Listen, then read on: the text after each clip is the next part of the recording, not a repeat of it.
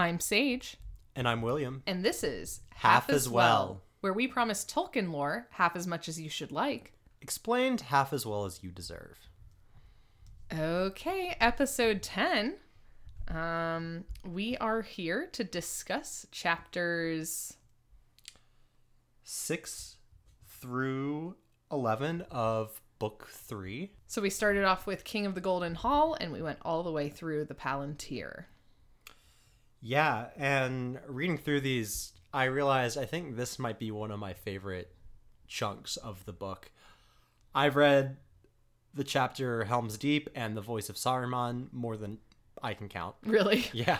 Yeah, I actually I feel like I don't have tons to say about these chapters, but not for lack of enjoying them. I definitely enjoyed, you know, where we were at in the story. Um there's just I, I found fewer moments of like deep thought about what's happening to the characters and, and stuff like that than in past. Yeah, I'd say we're kind of like at this sort of in between point. Um, we're not quite at like the battles of Gondor and stuff, but we're post the breaking of the Fellowship. So we're just sort of in this in between where like the front of Rohan is taking kind of the center stage. Right, absolutely. And we learn a lot more about Rohan and what's been going on. Um, so let's just go ahead and get right into it. Yeah, the King of the Golden Hall throws us kind of right into it. We have heard of Rohan and Theoden and all of them before, but now suddenly in the last chapter, Gandalf has totally redirected the story and the narrative to just be like, "Hey, go here. Yeah. Um, here's the next challenge we face." Well, of course, Gandalf's back from from the last set of chapters, and as always, when Gandalf is around, he is absolutely the de facto leader of our main characters. Right. So he says there's trouble brewing in Rohan. Theoden needs our help.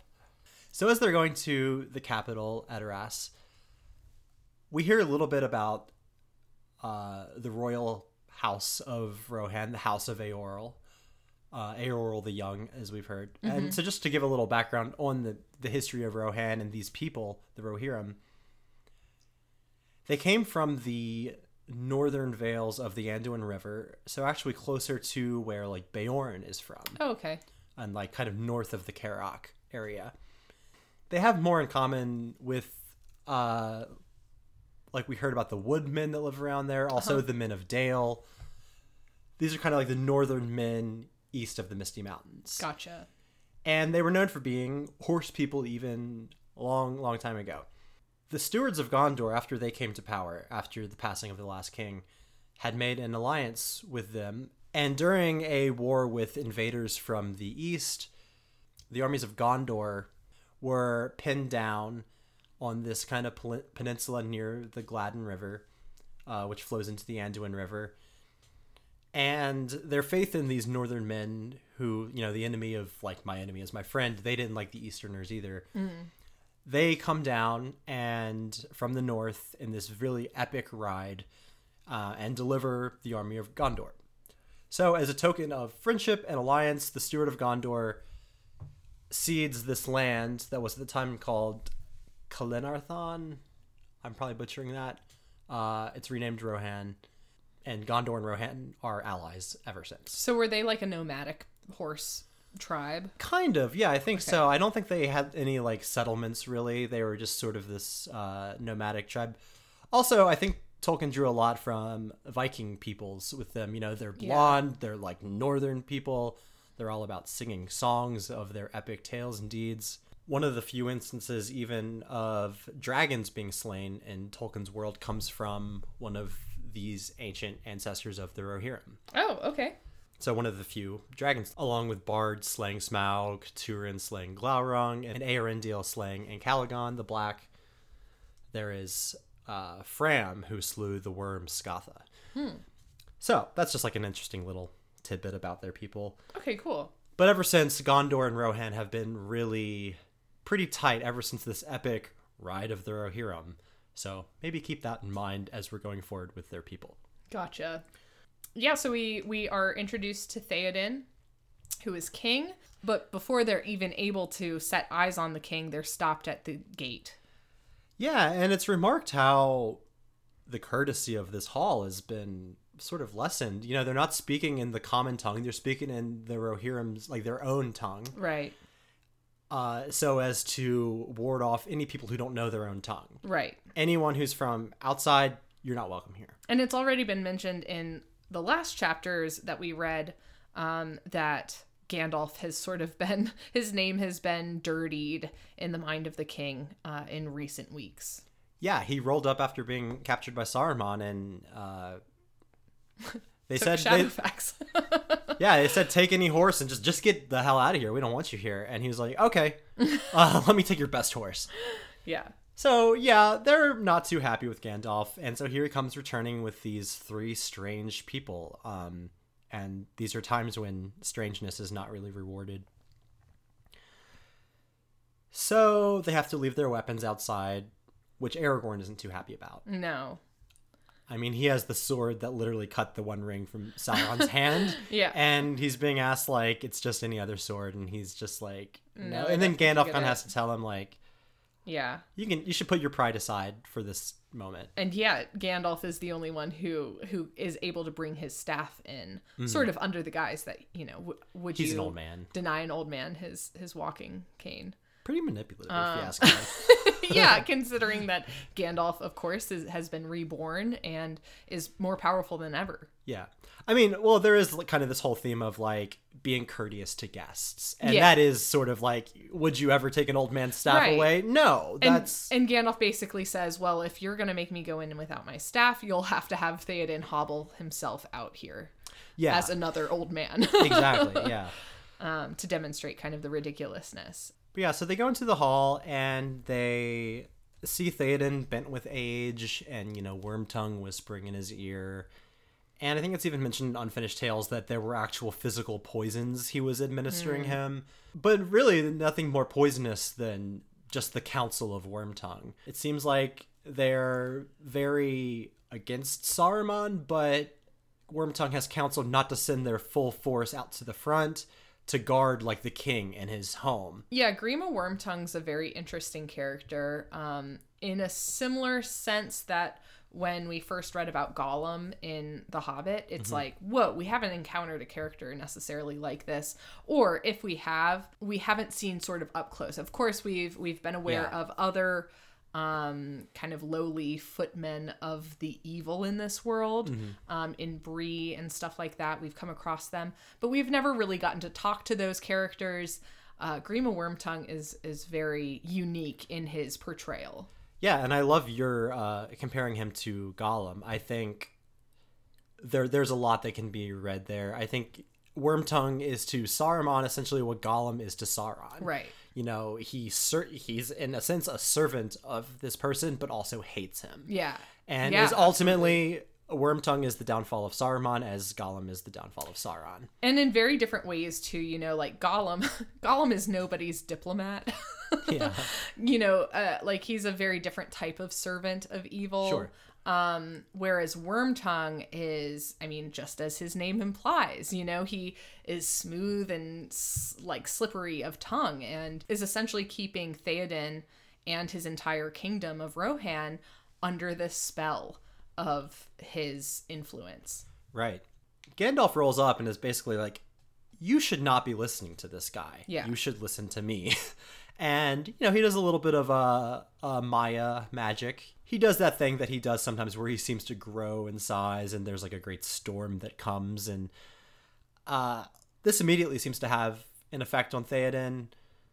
And especially after they talk a little more privately, we start to see Theoden kind of come back to his former self. You know, he straightens out his back. You know, he's actually like, I don't need this staff. And Right. so we start to see this like, oh, he looks short, almost like a dwarf, but then he stands tall, and he's like, oh, he must have been in his youth very tall. Yeah. His eyes are, you know, at first kind of glazed over, but then they start to see the clearness return and his Right. blue eyes. He's and- basically detoxing magically. yeah, and I mean, I don't think it's as extreme as the movies portray it. Right. It really is just like good counsel. And I think this is something that's really interesting, especially we've already seen it a little bit, but it's getting from here on out. Tolkien really nails down how important counsel is. It's not so much like who are the leaders of these nations, but who are they listening to? Yeah. That is really the power. And you know, unfortunately Theoden has put his faith in the wrong person. And now Gandalf is giving him a chance to like put your faith in me. and essentially through that the Valar.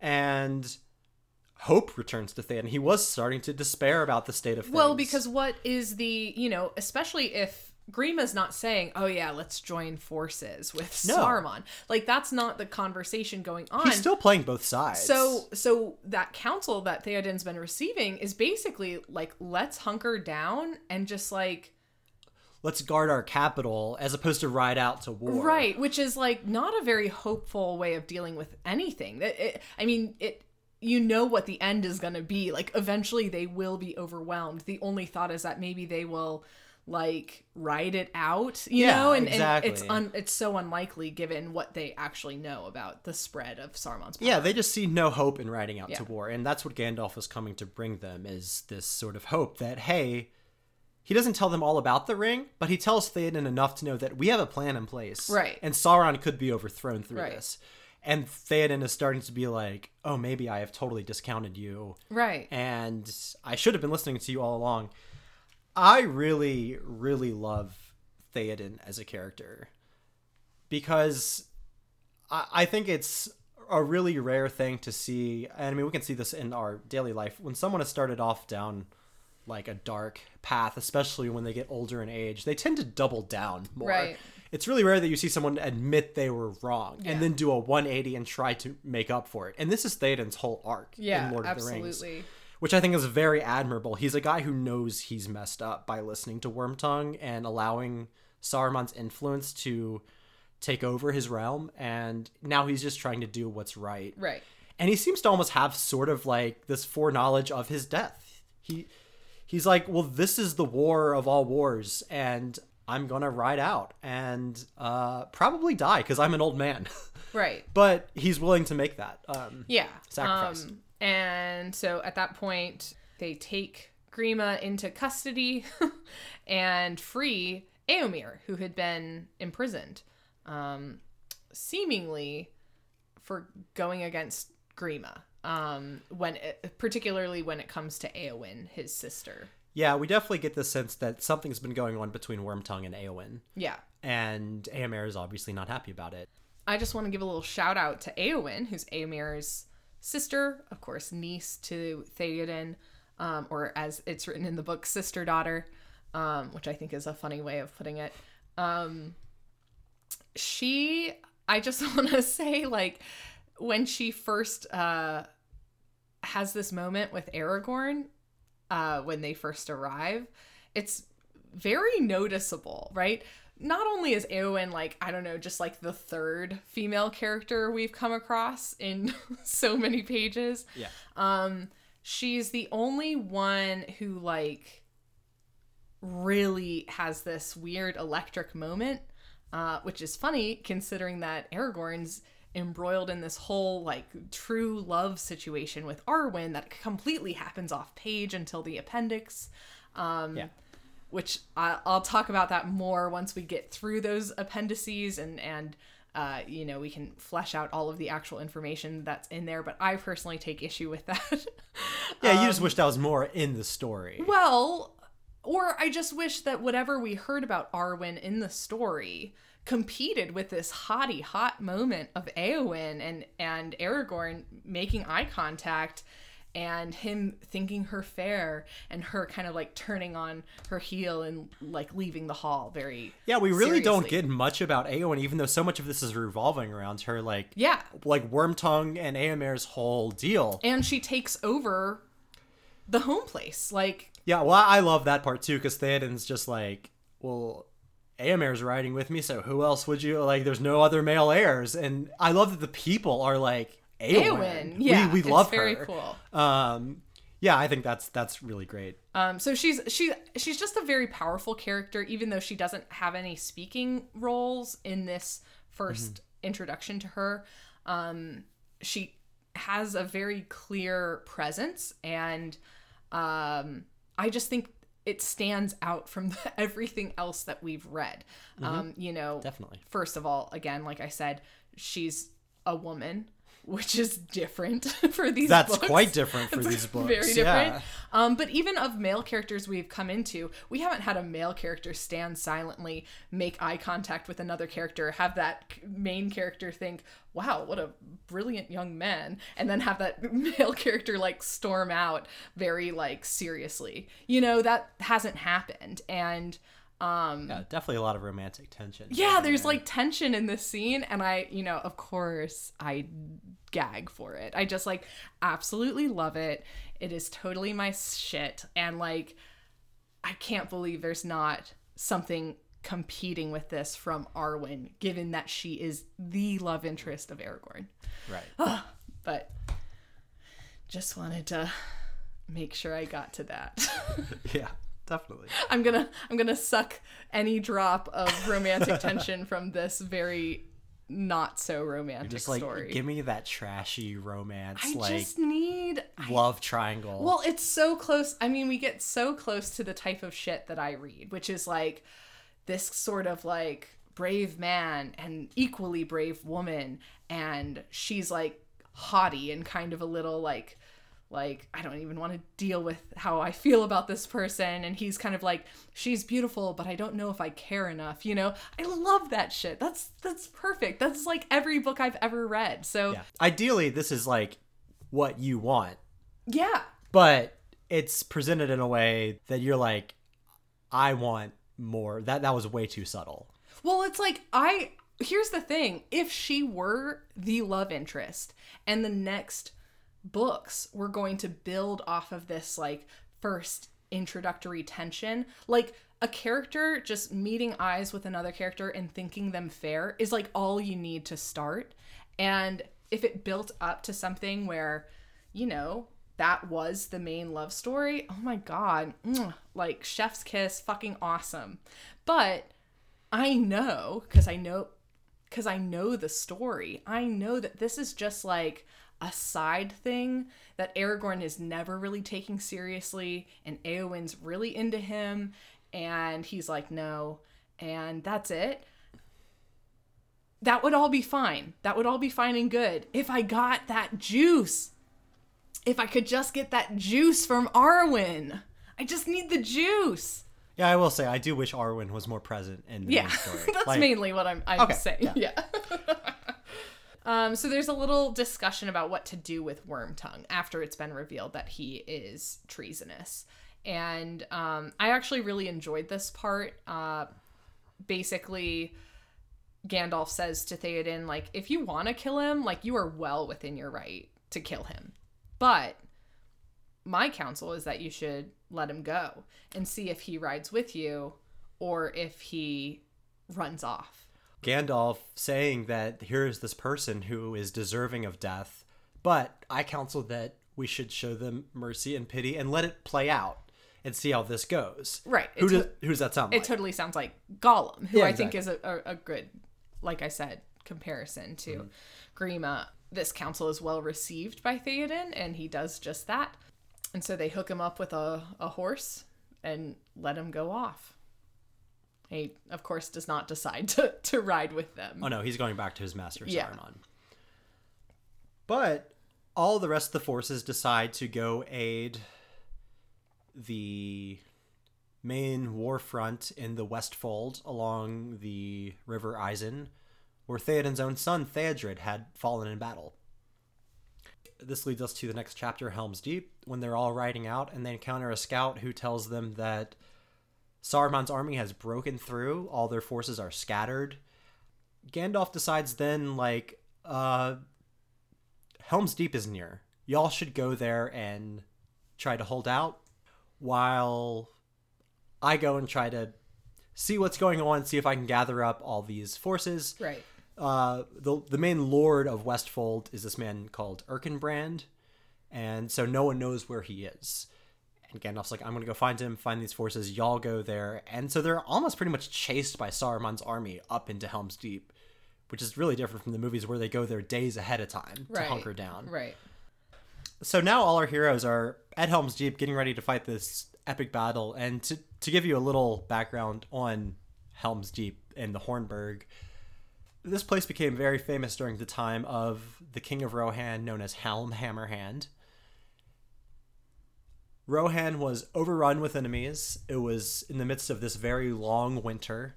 So the king Helm had his people take refuge in what would later become known as Helm's Deep. And King Helm would, during this time to protect his people, as they were kind of starving during this gray winter, would go out to all these enemy camps in the valley and he would kill everyone with his bare hands Oh my god. and take the goods back to his people. And this is how he got the name Helm Hammerhand. He because there was this legend in Rohan that that if you carried no weapon, no weapon can harm you. He eventually was found one morning frozen outside the Hornburg. Uh, but he was uh, he was standing erect. His knees were unbowed. Uh, so he dies this kind of very uh, Legendary. legendary death exactly um and so yeah so helm's deep just kind of became known as this place that the people of rohan could always survive there and it was said that the spirit of helm haunts the mountains and would come down and kill enemies and it's pretty awesome and so this is what also the there's an anime movie called war of the rohirrim that is coming out Oh, um that's about okay. King Helm Hammerhand and the origins of Helm's Deep. So keep an eye out for that. But then we get into this really long, epic battle, the Battle of Helm's Deep. And what I really love about the story here is we've talked a lot about how so far in the story, Tolkien really takes us through day by day by day. Even if nothing's really interesting happening in the journey, he will tell you what the weather was like that day. And Yeah. I, you know, and at any given time, any day is going to be at most a couple pages, at least like a few sentences or a paragraph. Yeah. But now we have a whole chapter that is dedicated to an entire night. The story starts at sunset, it ends at sunrise. And so when we're kind of like locked in that pacing of the story, that's just, you know, day by day, let's keep going. And then it just slows down to Right. show us this whole night in the midst of the battle when they're saying, like, this is a night as long as years. Um, when will the dawn come? And it's just, you feel that as the reader. It's just, this is a relentless, draining battle. Yeah. And think they've just been running around Rohan this Right, whole time. They've, yeah, they've no. hardly had any sleep. Yeah. This has all been taking place over the course of like a week so far. And uh, now they have to fight this epic battle against thousands of orcs and Uruk-hai and Dunlendings. And it's just pretty, um, I think, just draining as the. And I think this chapter has a lot of great Gimli moments. Um, we've seen a lot of that before, but here he's really um, he saves Aragorn and Eomer. He helps block up the uh, culvert with stone because he's a dwarf. Um, when the orcs start to creep through there, he is with Eomer when they're driven apart, and Gimli and Eomer are driven into the caves, whereas Aragorn and Legolas are kind of more up in like the castle part. So we can see Gimli, Gimli doing a lot of deeds of valor in this. Uh, and that's very important. We'll talk about that a little bit in the next chapter, but Gimli's association with this particular area. But we also see Legolas and Gimli have this fun little game over who can kill the most orcs. And they're always trying to one up each other. And throughout most of it, it seems like Legolas is on top until the end. We find out that Gimli won by one orc. um, so yeah, I've always thought that was just pretty neat. But eventually, uh, with the dawn comes Gandalf, who has found Erkenbrand, and he brings reinforcements. And at this time, Theoden and Aragorn ride out with all that's left of their people. And then at the end of the valley, there's suddenly a mysterious wood that's there. Um, and or, all the orcs are fleeing from all these new enemies and into the woods, and they're never heard from again.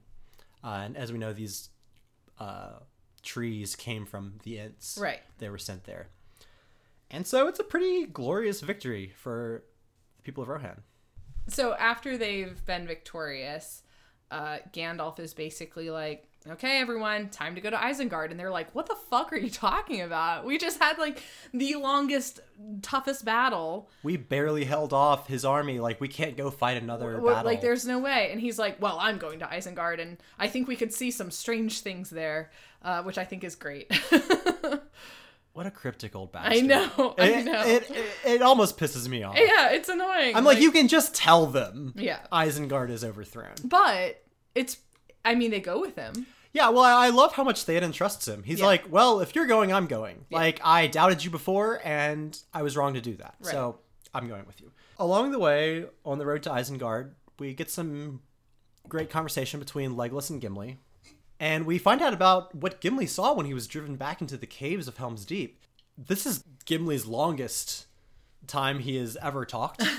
uh, he normally speaks very short declarative statements, but here he is again, just waxing poetic about the beauty of the uh, the caves of Aglarond, uh, the glittering caves, and how he's like these men of Rohan call them caves, but th- I mean this is a work of art that they're sitting on. How to how is this not like the jewel of the Western world? Right, And right.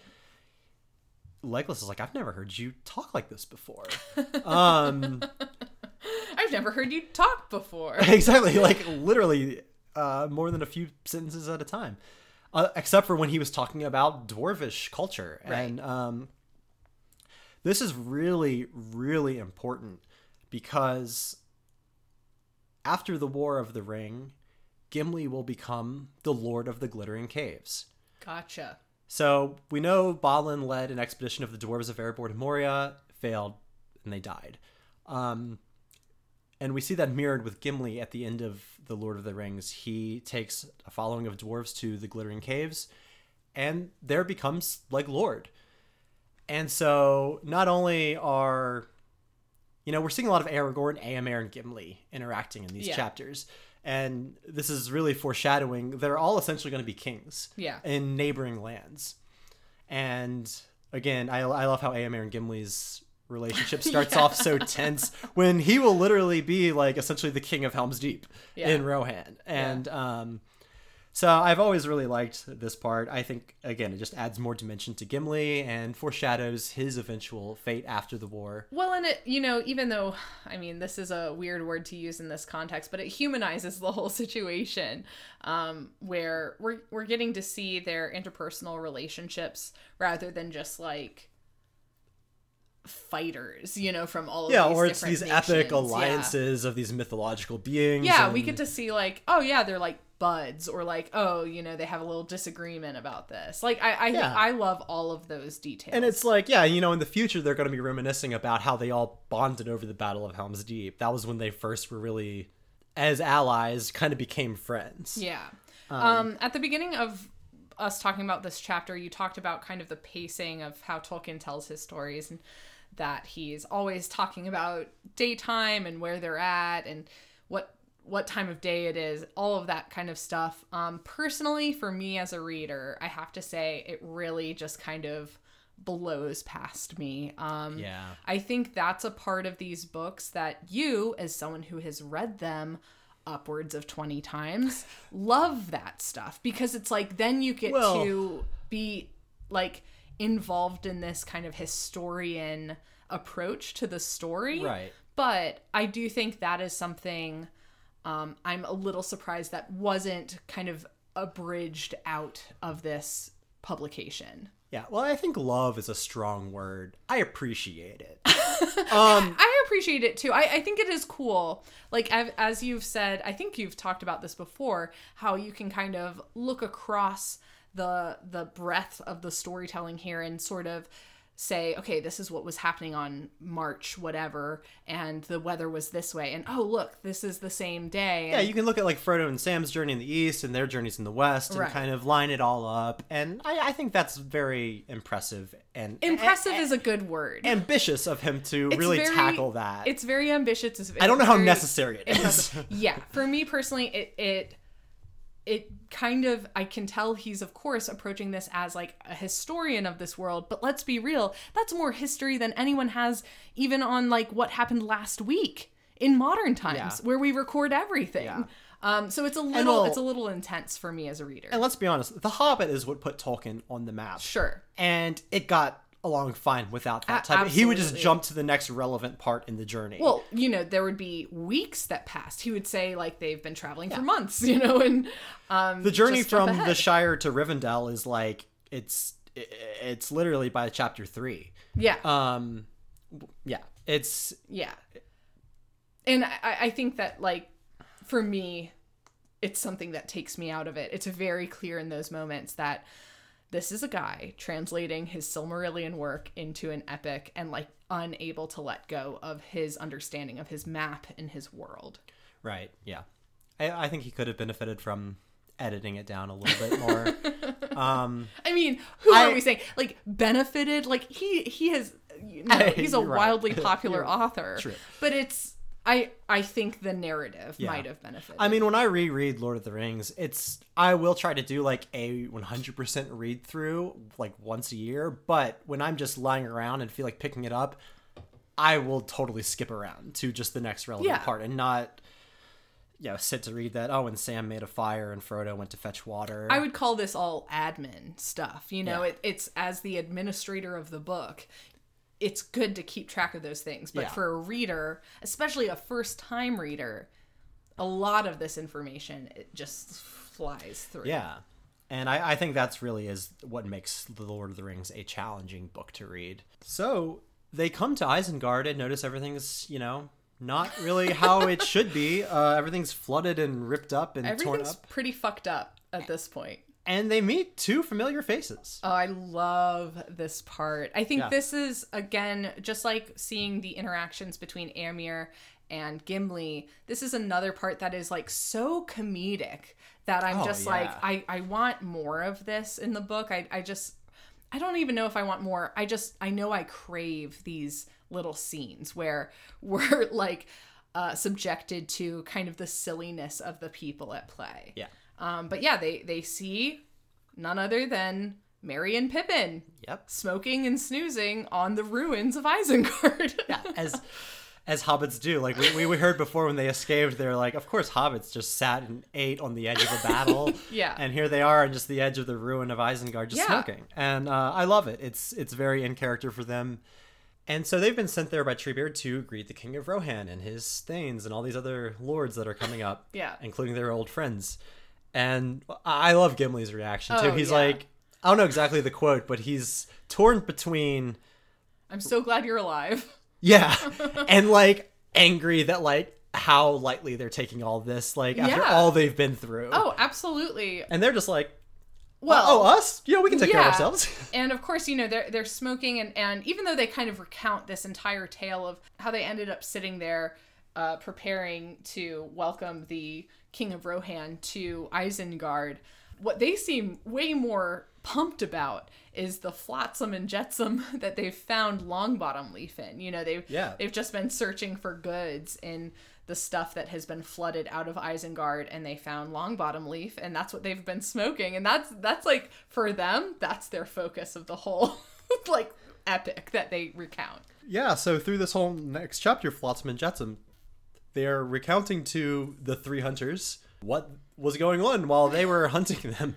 And uh, it picks up where the story left off with Merry and Pippin with the Ents going to Isengard. And we really see the Ents unleashed in their fury here. Yeah. It's pretty scary. Yeah, it it's kind of a fraction of what we had seen before. Um, of them getting kind of riled up and and singing their war beat song and it just kind of intensifies from there and they are a total force of nature Yeah. they This is the um, dam breaking. This is the bull charging. This is all those other metaphors they had about Absolutely. the And- Ents kind of becoming unleashed. And it's wild how strong they are. I think that's something that really stood out to me when the hobbits are recounting this is that their fingers go through stone, crumble stone as if it were bread and and all of these crazy yeah, and well, things. I, I love that it just kind of highlights the strength of nature itself. Absolutely. Even you know, without this these magical Ent beings, right. they talk about how it's almost like years and years of what roots can do to like rock, but in a few split seconds. Yeah, exactly. And it's like it makes you just stop and think like, oh wow, nature is kind of scary. Yeah, yeah. It's just the only thing that keeps it at bay is its slowness yeah. from us perceiving it, you know? Yeah. Uh, but it totally reminds me of. If these uh, woods got hasty, Yeah, exactly. it totally reminds me of time lapse videos of like trees that walk. Yeah. You know, um, that slowly are moving to like more viable soil and sunlit areas, and they'll literally lift up their roots and walk. It just takes a long time to do. yeah. Um, so yeah, that's very, very interesting to me. I think that is a, a natural um, description that Tolkien really encapsulates well with the Ents. Absolutely. And so yeah, they pretty much all but destroy Isengard. Orthanc is fairly untouched, the tower in which Saruman lives. But yeah, like you said, Merry and Pippin, they find this old Longbottom leaf, and they're and I think this is a very interesting uh, and a very important part. Yeah. because they're like, how did this get here? Right. And Aragorn is like, I think there's more to this. He's like, let's put a pin in it for right now, but like we need to think about this. And think back to when Sam looked in Galadriel's mirror. He was like, back in the Shire, something's going on. Uh, Right. So the whole deal with this is there's been this professional rivalry between Saruman and Gandalf. Saruman's the head of the council, but he's always begrudged how much people seem to respect Gandalf. Um, Gandalf was given the Ring of Fire by the Elf Lord Círdan of the Havens, and he was like, "Why not me? I'm the head of the council." And so, and he's also like, I know the most about the Rings of Power, so why would you not give it to me? And so, over the years, as they've kind of had these White Council meetings, uh, sometimes Gandalf would go to them and really talk up the hobbits in the Shire and their uh, smoking of uh, tobacco. And, and really, like, he's like, you guys got to try this. This is awesome. These little people, they're onto something here. And Saruman's like, can you please try to be professional?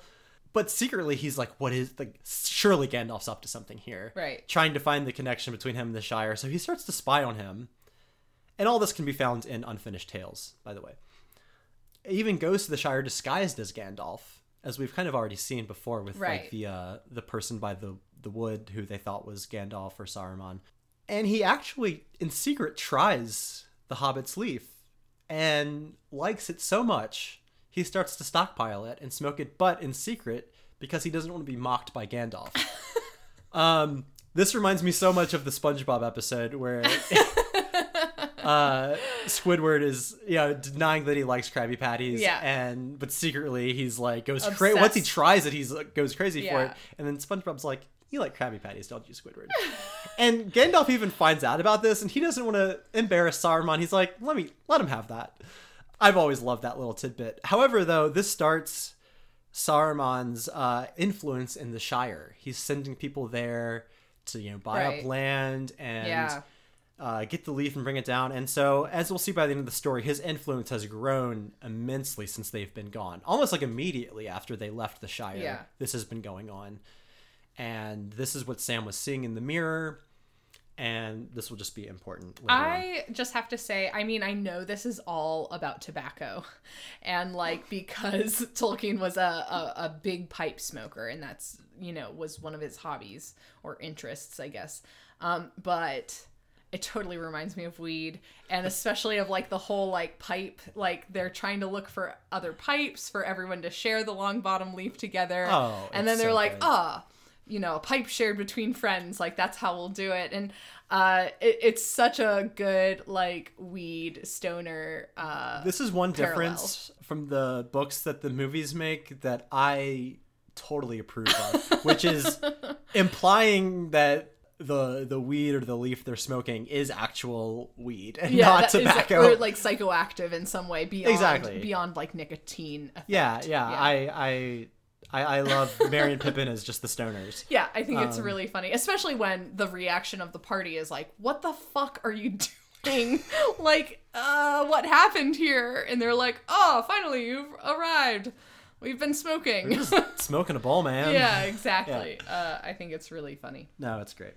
But then they decide to all go up and speak to Saruman. Gandalf feels there's something very important. We need to offer him kind of an out An to yeah. his betrayal. Exactly. I loved this chapter. This is probably one of my favorite chapters. I think this chapter like really takes the cake for me because we have two wizards finally.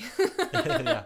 uh, I mean, other than Gandalf recounting this, but now we get to see Saruman in action. Yeah, other than the flashback in Council of Elrond, Yeah. this is the first time we're seeing Saruman in the flesh. Yeah. The way his voice is described and the idea that when he's speaking to someone other than you, it's easy to smile and laugh at what he's saying as as a ruse and and identify that he is creating an illusion and how stupid you must be to to undertake or to be taken in by that illusion. But when he's speaking directly to you it's a whole other story and and you find yourself agreeing with him or or finding his voice fair and and being lulled into a sense of security with what he's Right. saying. Um which again like just a little um, tie back into what we were talking about with Wormtongue, who is, of course, a servant of Saruman, spinning this web of illusion with his just really with his words. Right. And well, and that's all he has left right now. Yeah. He is cornered.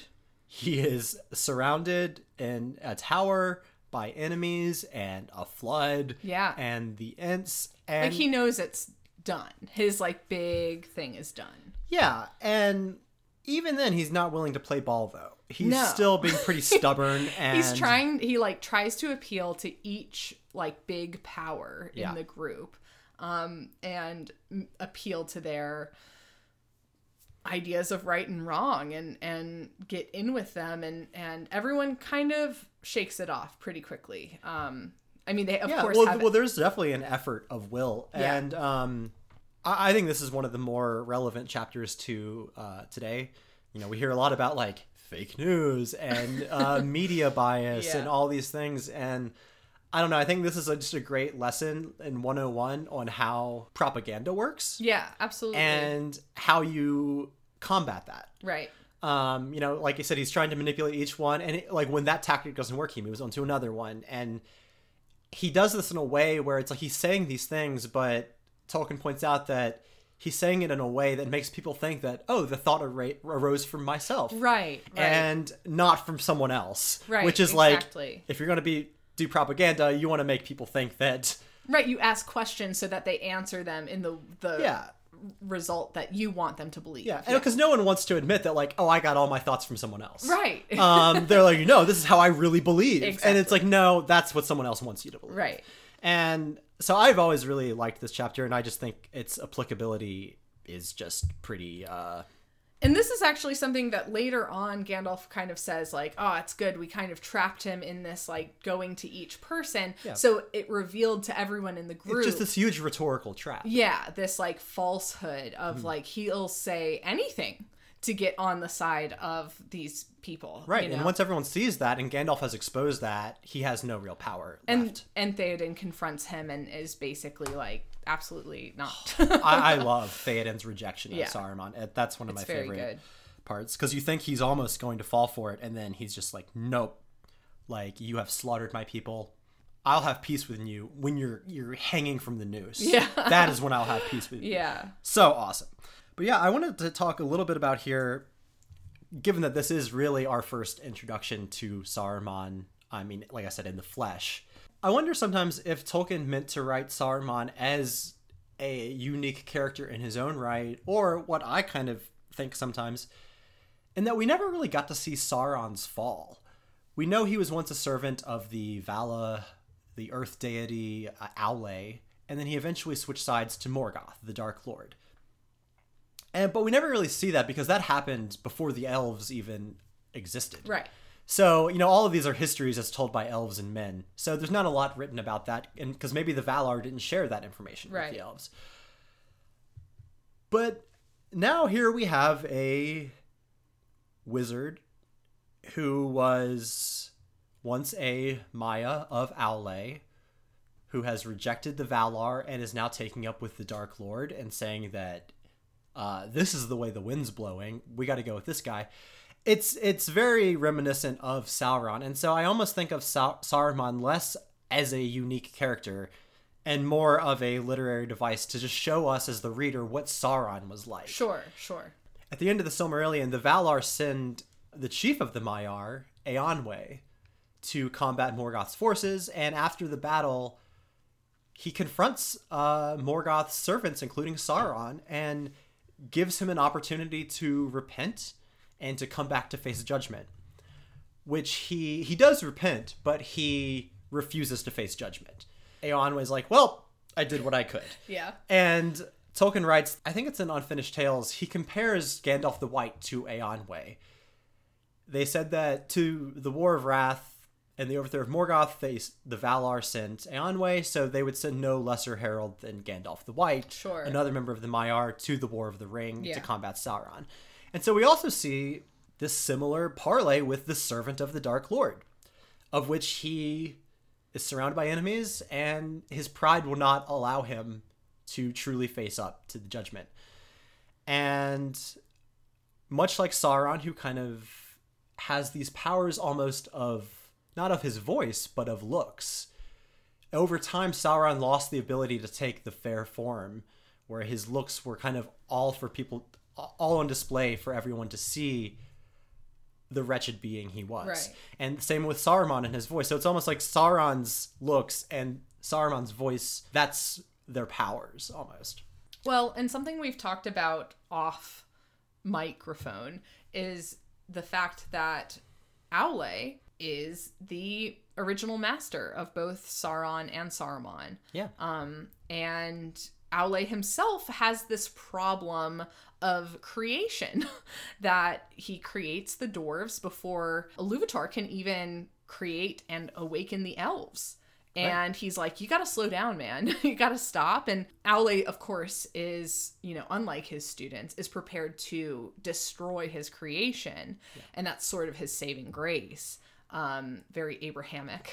yeah, oh, absolutely. and uh but and Iluvatar's like no you just have to wait and then they can awaken and of course you know we've talked about Yavanna with the Ents as a response to Aule and the dwarves Right. And then, well, I mean, the whole Battle of Isengard with the Ents Yeah. versus Saruman is very, it's this marital dispute on a large scale. absolutely um but I think it's very significant that both in this work and in the Silmarillion with Feanor um, and Celebrimbor, there are these constant issues of like ego when it's attached to creation, which of course Aule being an earth god who's associated with fire and with um, Smithing. smithing and creation. Um, it's pretty clear that Tolkien has this big theme where he's outlining not necessarily creation as a sin, but the this prideful, um, over the, the possessiveness. the of- possessiveness over over over a creation. Right. Yeah, and Aule is pretty in the clear as opposed Right. to his all of his students, whether Yeah. that's Sauron, Saruman, Feanor, Galadriel, the dwarves, like literally all these Right. fallen peoples. Um and that he it said in the Silmarillion that he would create, but he wouldn't hoard anything. He gave freely of his creation.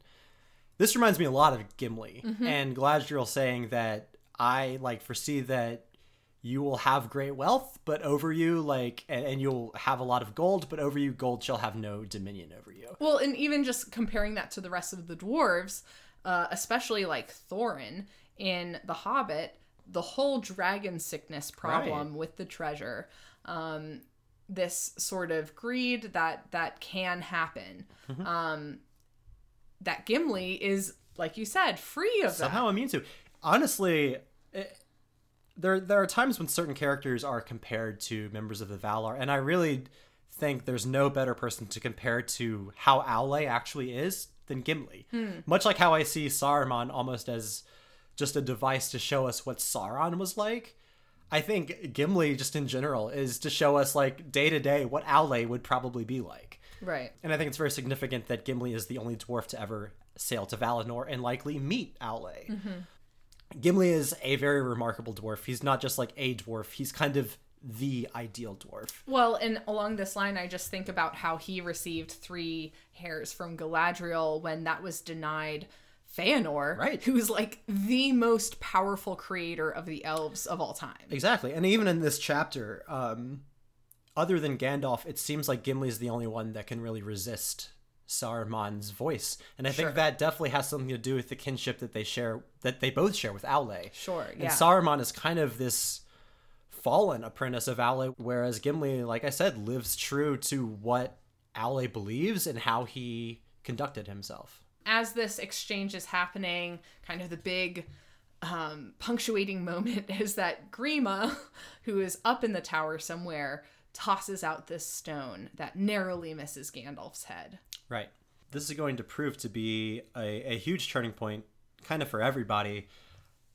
Uh, it would have been better for Saruman had this stayed with him. Sure. uh, I love the part they said, "Oft evil will shall evil mar," and then Gandalf says many times that is seen. And that going back to our Hobbit story, I, I really nailed that theme of evil is self defeating. yeah, absolutely. And so, Wormtongue and malice against either Gandalf or Saruman throwing the stone has really put Saruman in a dangerous predicament because in the next chapter we find out that these stones are uh, a way of communication and that this is how Saruman was ensnared by Sauron's manipulation right. and how he fell and how he's been communicating with him and now all Sauron knows is that Saruman had some great prize one of these halflings coming to him he doesn't know what happened and now he's not answering his calls right, exactly. so Not good at all for Saruman.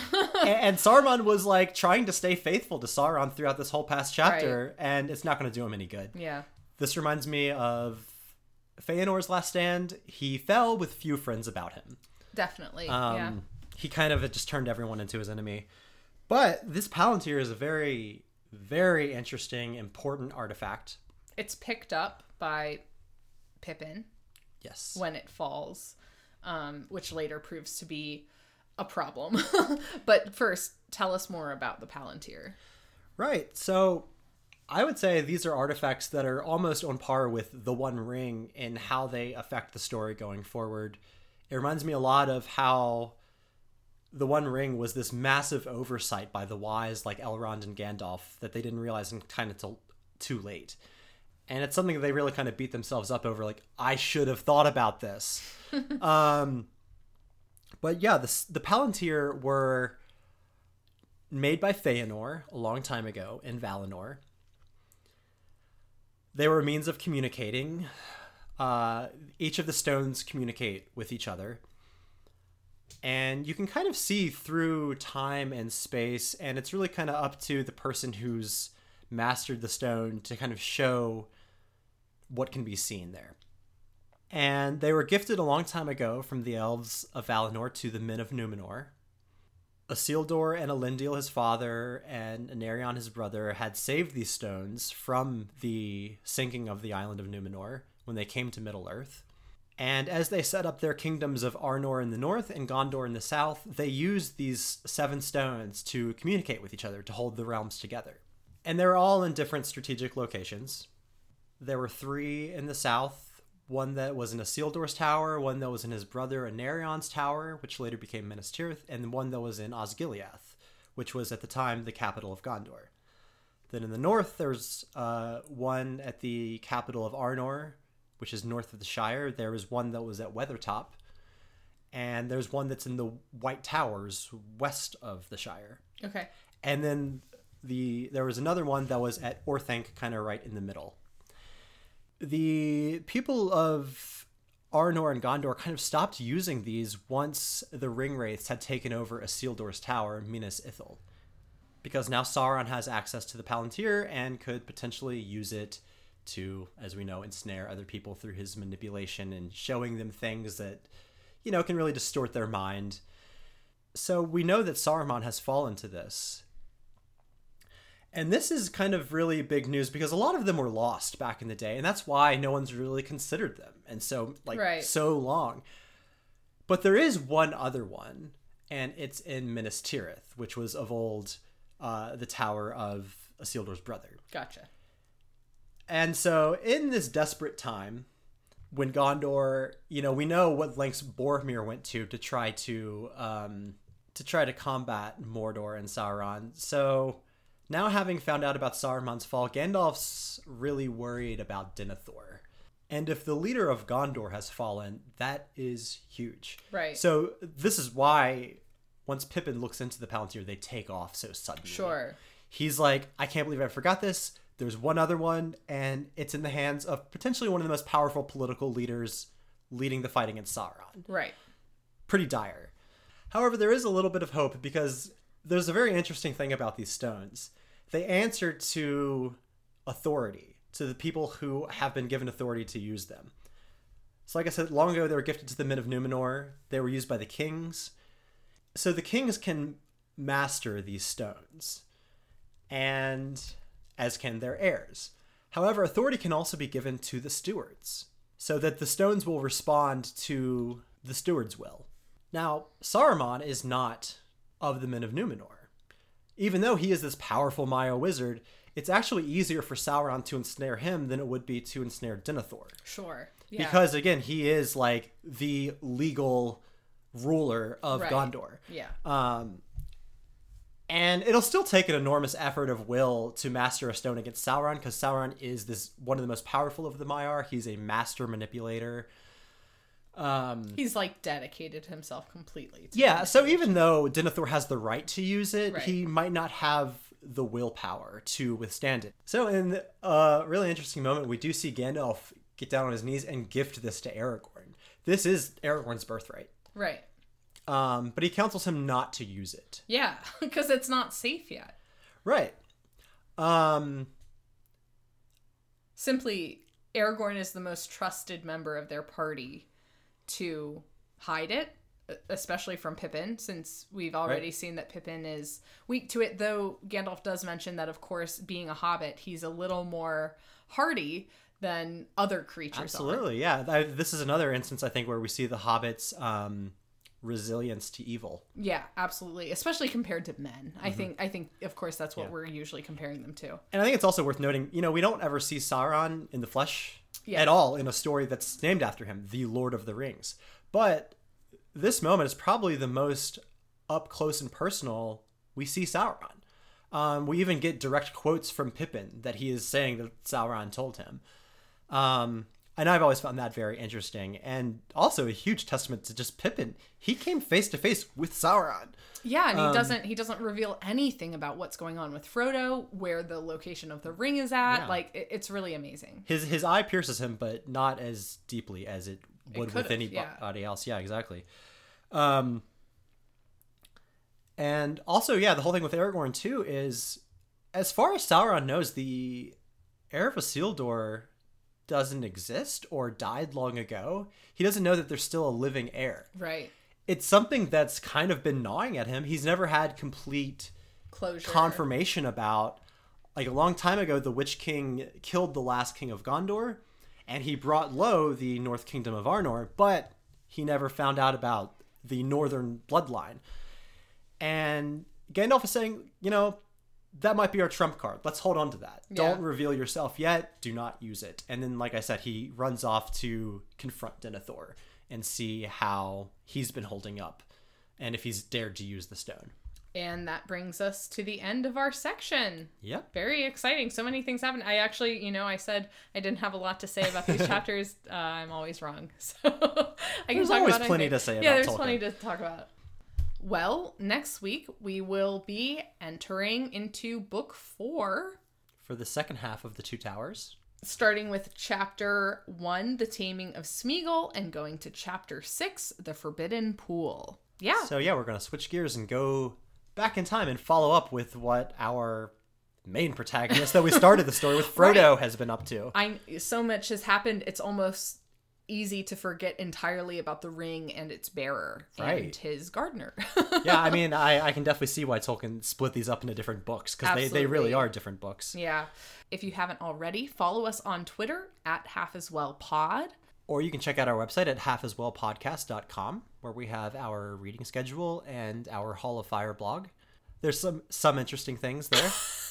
We'll have more interesting things soon uh, William and I both work full time, so uh, the blog has uh, been ah. hard to get to. It's um, been very neglected. Even though William has plenty of blogs in his head.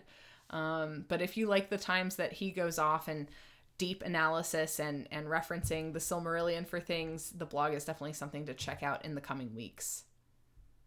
Well, Hopefully. Yeah. In the coming weeks. I'm Sage. And I'm William. And this is Half, Half as Well. well.